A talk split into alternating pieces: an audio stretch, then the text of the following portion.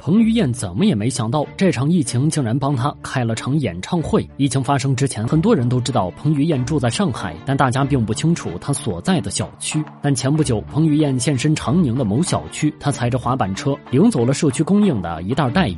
他领带鱼的事情直接登上了热搜，而因为这事儿，全上海的粉丝都知道他的住址了。而他第二天下楼做核酸检验之时，更是被粉丝和医务人员围追堵截，拍了个大合影。彭于晏所在的小区有。不少喜欢他的人，女粉丝得知他的具体位置后，于是开始蠢蠢欲动。于是他的邻居们开始趴在阳台捕捉他的身影，而他下楼散步的时候，正好被粉丝逮了个正着。或许是疫情让大家待得太无聊了，彭于晏也本着娱乐大众的原则，并没有计较。不仅如此，他还在小区开启了演唱会。从网上流传的照片可以看出，彭于晏所在的小区灯火通明，小区里的居民们也都在放声唱歌。虽说他本人并没有露面，但熟悉他的粉丝。却听出了他的声音，而演唱会当天更有女粉丝大声喊彭于晏的名字。令粉丝没想到的是，彭于晏还隔空回应了。而当晚的演唱会也相当成功，活跃的气氛驱赶了疫情带来的阴霾，不仅带给大家欢乐。据粉丝透露，彭于晏还带给了粉丝新鲜的蔬菜。据说，彭于晏在家囤了相当多的新鲜蔬菜，他在社区群中喊话：“没有蔬菜的邻居可以去他家拿。”而他的这一举动也感动了不少人，网友们也大呼：“做彭于晏的邻居太幸福。”不过，地址被曝光也会给明星带来不少隐私上的困扰。虽说彭于晏如此大方，但网友们还是纷纷调侃一。疫情过后，他要做的第一件事可能就是搬家。而跟彭于晏一样在家唱歌的还有郑希怡。两年前凭借《浪姐》再次出圈的郑希怡，也在疫情的无聊时间里晒起了自己的生活。四月八日那天，正好是她女儿的生日，于是她精心打扮了一番，为女儿庆生。不仅如此，两人还唱起了家庭卡拉 OK。在疫情期间，郑希怡每天都闲不住，不仅认真过好自己的日子，还热心帮助粉丝。郑希怡的一位粉丝曾经在她的社交平台下留言，表示自己买不到蔬菜，已经快饿死了。谁知他竟然在成千上万条留言中看到了这一条，并且询问了粉丝的住址。没过多久，郑希怡团队的工作人员联系上了这位粉丝，给他送去了菜和肉。粉丝十分感动，他也没想到，在疫情之下能帮自己搞定伙食的，竟然是自己的偶像。网友们也纷纷表示，当年我给你投票，如今你给我送菜，而且赞叹郑希怡是个充满正能量的明星。不过，并不是所有明星都像彭于晏、郑希怡这般乐于助人，也有趁着疫情悄悄。炫富的，而这其中就包括刘嘉玲。嘉玲姐曾在晚宴上带着两百克拉的钻石项链惊艳全场，也曾十分霸气地表示自己是无价之宝，身价不可估量。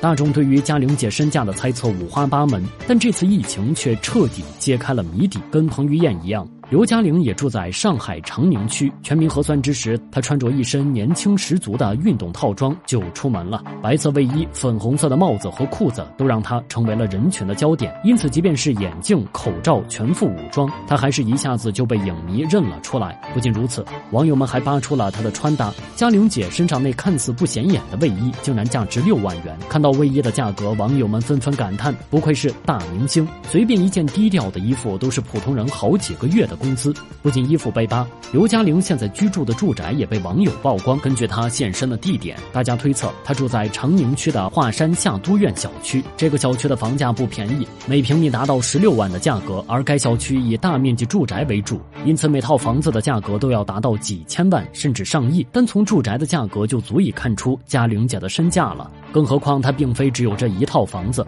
热爱收藏豪宅的他，在黄埔、近郊、外滩都有产业。他的豪不是一般人能想象到的。也正是因为如此高调，刘嘉玲做核酸时被网友们拍了个正着。大家注意到了，她出门时戴的并非医用外科口罩，而是普通的一次性口罩。不仅如此，她做核酸时还将自己的手机放到了医护人员专用的桌子上，而这一行为是不符合防疫标准的。核酸检验的桌子每天会接待各种各样的人来，难免会有细菌和病毒。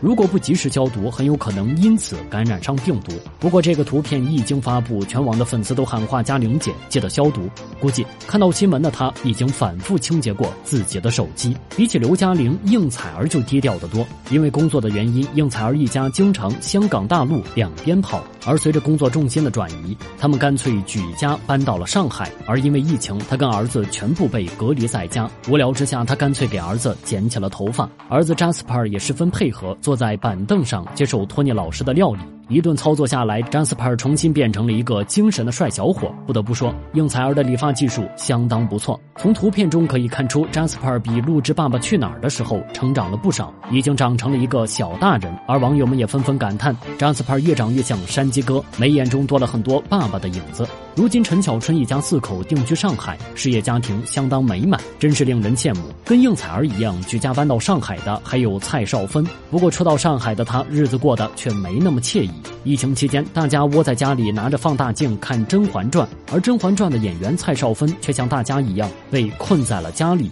因为丈夫张晋的工作原因，蔡少芬一家也来到了上海。定居上海的她跟孙俪成了亲密的朋友。而在最近的节目里，蔡少芬更是谈起了初到上海时孙俪对她的帮助。生完二胎后，她向孙俪咨询推荐的宝宝霜，孙俪热情向她介绍，并且第二天直接给她寄了一整箱。刚到上海生活，她对上海的一切都不熟悉，而作为当地人的孙俪也向她科普介绍，上海的外卖、快递以及交通设施都比香港发达。她也在这里生活的相当。惬意。不仅如此，孙俪还向蔡少芬推荐小朋友的钢琴老师和国际学校。当蔡少芬买不到菜时，他还特意让农场的师傅直接送货上门。谁能想到剧中斗得你死我活的两人，私下里关系这么好？只是如今半个上海都被隔离了，想必两人就算想要交流，也只能线上了。而相比于蔡少芬的悠闲居家生活，成龙就忙碌得多。曾经出演《琅琊榜》和《猎场》，成龙给观众们带来了许多深入人心的角色。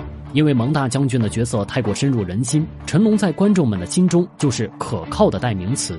从小在上海长大的他，也将这种可靠带入到了生活中。疫情刚开始的时候，陈龙就加入了志愿者的队伍，跟辛勤劳动的医护人员一起保卫自己的家乡。从网友拍摄的图片中可以看出，陈龙全副武装，十分低调，没有一点明星的架子。他有时穿着志愿者的小马甲，提醒居民做核酸；有时也穿着大白的衣服，在防疫现场维持秩序。即使后来被居民发现，也没有大肆宣扬自己的志愿者行为，而是继续发。光出力，而网友们也对他的行为赞不绝口。他的行为给粉丝和公众们树立了很好的榜样。毕竟当一天的志愿者真的十分辛苦，像他这样肯低调做好事的明星也不多，因此他的举动显得格外宝贵。疫情下的大家被按住了静止键，普通人如此，明星也一样。不过，即便是面对枯燥的生活，我们也可以精致快乐起来，而疫情也终将被我们打败。